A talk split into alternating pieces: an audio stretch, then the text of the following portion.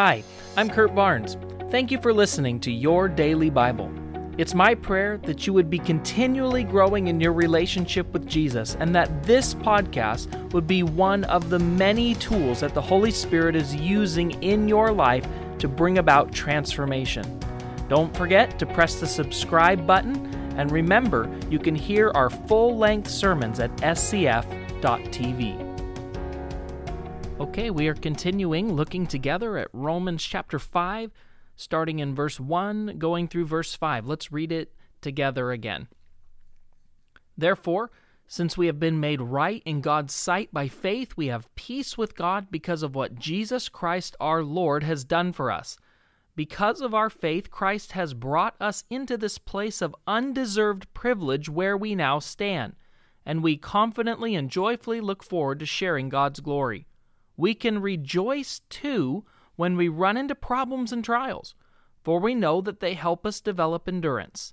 And endurance develops strength of character, and character strengthens our confident hope of our salvation. And this hope will not lead to disappointment, for we know how dearly God loves us because He has given us the Holy Spirit to fill our hearts with His love.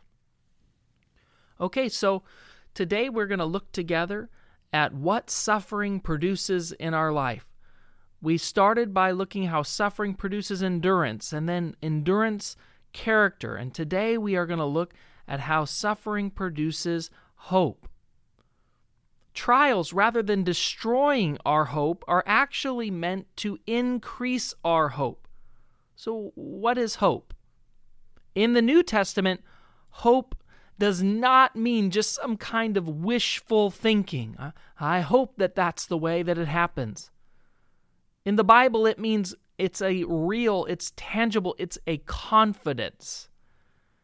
In this development period of your and my life, God says, I'm going to use the problems in your life to give you the ability to handle pressure, and that will make you a reliable person of character Christ like character. And when you have Christ like character, you'll be confident, you'll have hope. Trials will actually help you to build your confidence. The first time you have a problem, we, we don't know what to do. We are prone to panic. The second time you have a problem, you maybe handle it a little bit better.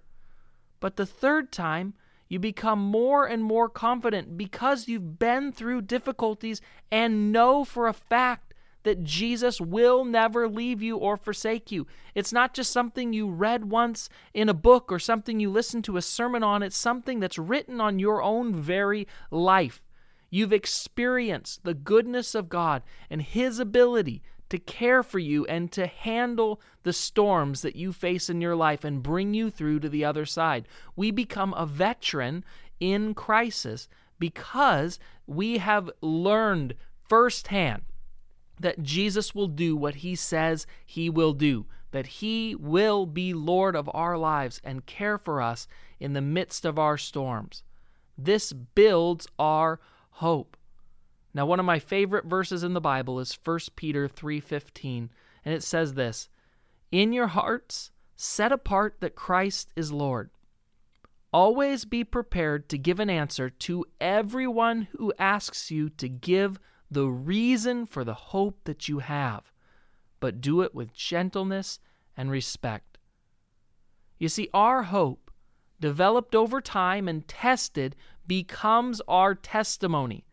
It's a tangible and visible uh, thing that people see in our life. And let me tell you, this world is desperate for hope, and they are looking for hope in all the wrong places, searching to find hope wherever they can.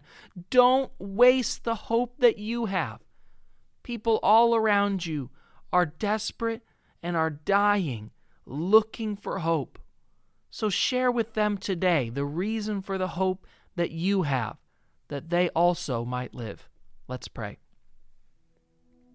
Jesus, thank you that we have great reason for confidence in you. That this hope isn't misplaced, that in you we have hope because you have shown yourself over and over and over in our life to be able and to be trustworthy.